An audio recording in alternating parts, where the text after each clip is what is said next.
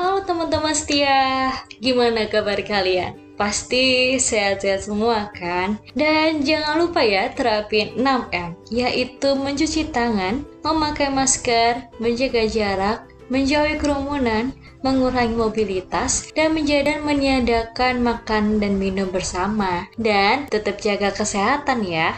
Apalagi dengan kondisi sekarang yang semakin berbahaya. Yes, aku lagi semangat banget nih. Nah, buat kamu nih yang lagi malam mingguan kelabu seperti biasa, aku menemani kalian, para jombloan dan jomblowati yang lagi di rumah, ya sambil nonton drama Korea, mungkin lagi ngerjain bukan atau bahkan sampai keluar dengan temannya. It's okay, nikmatin semua yang ada sekarang. Nanti akan ada saatnya kamu merindukan masa-masa kejombloan itu kamu masih karena kamu masih bebas beraktivitas dan tidak usah pusing untuk memberi kabar bukan? Percaya deh sama aku. Kalau misalnya kamu jomblo, kamu masih memikirkan kamu masih SMA gitu atau masih SMP? Atau bahkan masih SD tapi kamu udah mikirin kamu jomblo atau pacaran? Hmm, oh my god, terlalu dini ya dewasanya. Mending fokus sekolah dulu aja deh, semua kan ada waktunya kok. But it's okay. Yang penting kalian tahu apa itu pacaran dan konsekuensinya. Nah, di episode kali ini aku akan bahas mengenai cara memilih jurusan di perguruan tinggi. Apalagi buat teman-teman kelas 12 yang sudah mau lulus nih, sudah punya rencana apa sih? Sudah tahu belum kira-kira mau lanjut ke mana ya? Mau kerja atau kuliah? Kalau kerja, kira-kira kerja apa ya? Kalau kuliah, kira-kira kuliah apa ya? So, jangan sedih, jangan bimbang. Hari ini kita akan bahas tuntas. Buat yang pertama kali dengerin, kenalin, namaku Yasa Galuh, mahasiswa Kristen Satya Wacana. Aku bakal share sesuatu yang mungkin bakal berguna someday. Apalagi buat kalian yang masih bimbang dan galau mau lanjut kuliah atau enggak. Pasti dong ada perasaan bingung dan tidak tahu memilih jurusan dan universitas mana sih yang kamu pilih. Tetapi sebagian orang kuliah merupakan tuntutan semata tapi ada juga yang merasa bahwa kalau kuliah itu seru abis. Nah, lewat kuliah kita bisa belajar banyak hal serta mengenal banyak orang dengan karakteristik masing-masing. Tak hanya itu juga, kuliah juga bisa membuat kita kembangin banyak skill yang selama ini terpendam semasa sekolah. Selain itu, di kuliah juga membuat kita menjadi lebih dewasa dalam hal membagi waktu, cara mengambil keputusan, dan sebagainya. Serta mendapatkan teman-teman yang baru yang itu membuat kita mendapatkan pengalaman-pengalaman yang berbeda dari biasanya. Terkadang juga kita diberikan kesempatan ya untuk mengikuti event atau acara besar di kampus dan masih banyak lagi kegiatan atau aktivitas yang seru abis yang ada di kampus. Tapi, semasa kuliah kita juga dihadapin oleh banyaknya pilihan. Karena semua pilihan keputusan yang kita ambil, pasti semuanya itu ada konsekuensinya. Nah, salah satu pilihan terberat semasa kuliah itu yakni memilih jurusan.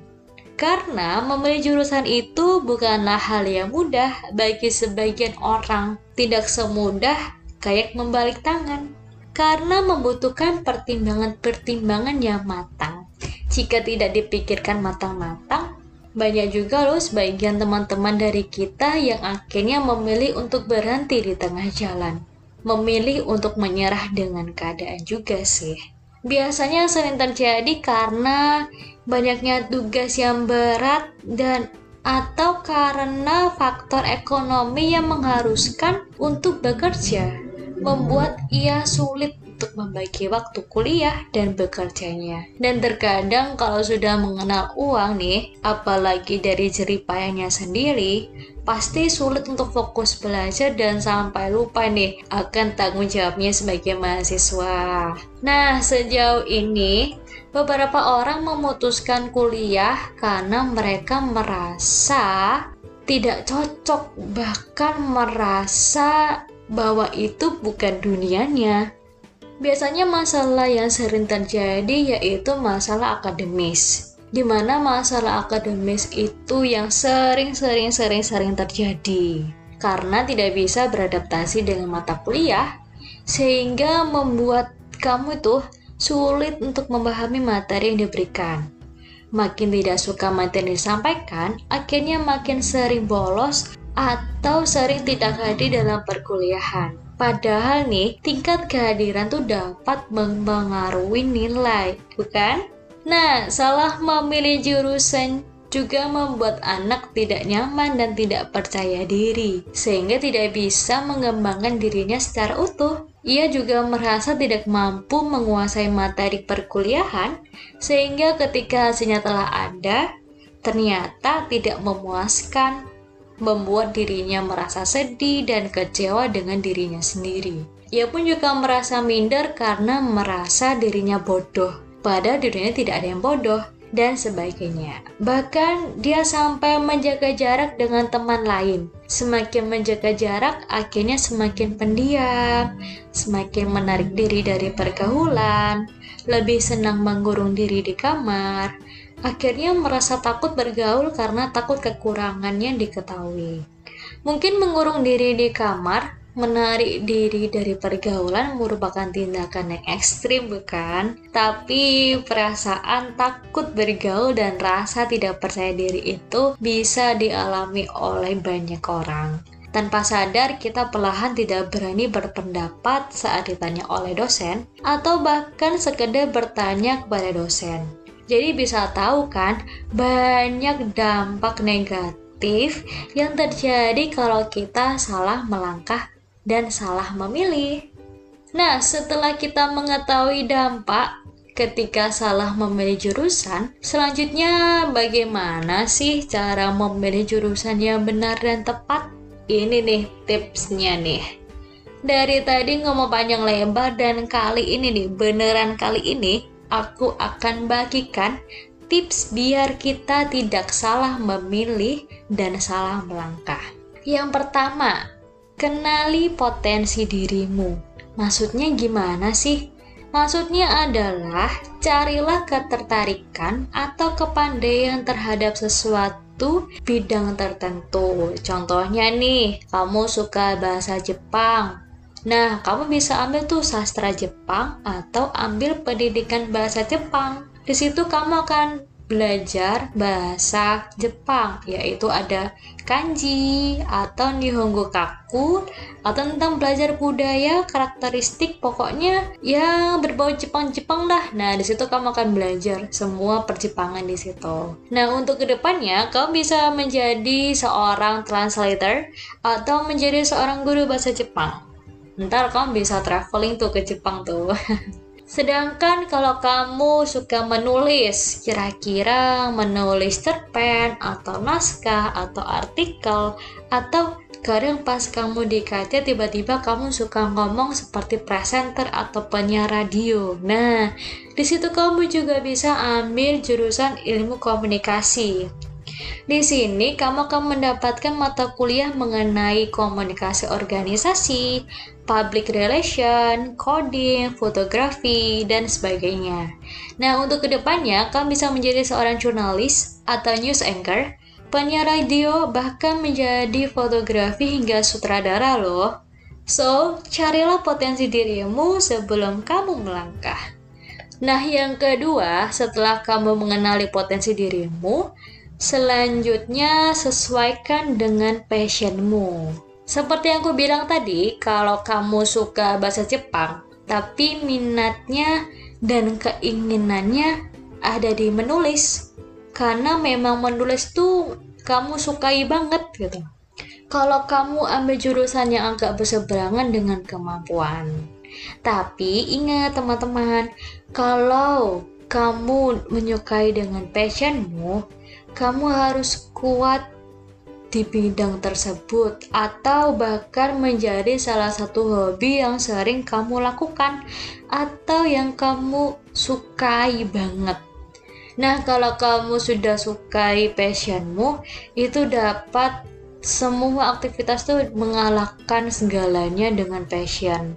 Karena kalau kamu capek, kalau kamu sedang sakit, kamu senang, kecewa, bahkan patah hati pun nih, semua pekerjaan itu akan berjalan dengan baik dan kamu melakukannya dengan enjoy dan kamu tidak akan merasa menyesal di kemudian hari dan tidak akan marah sama dirimu sendiri dan akhirnya dapat menyelesaikan sampai akhir perkuliahan.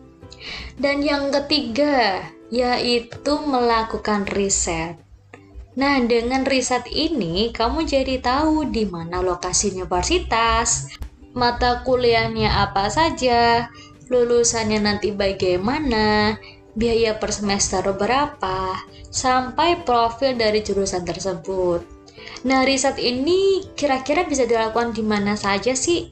Zaman sekarang sudah canggih loh guys. Kita anak milenial nih juga sudah tahu kan banyak platform-platform yang bisa bantu kita untuk dapat informasi.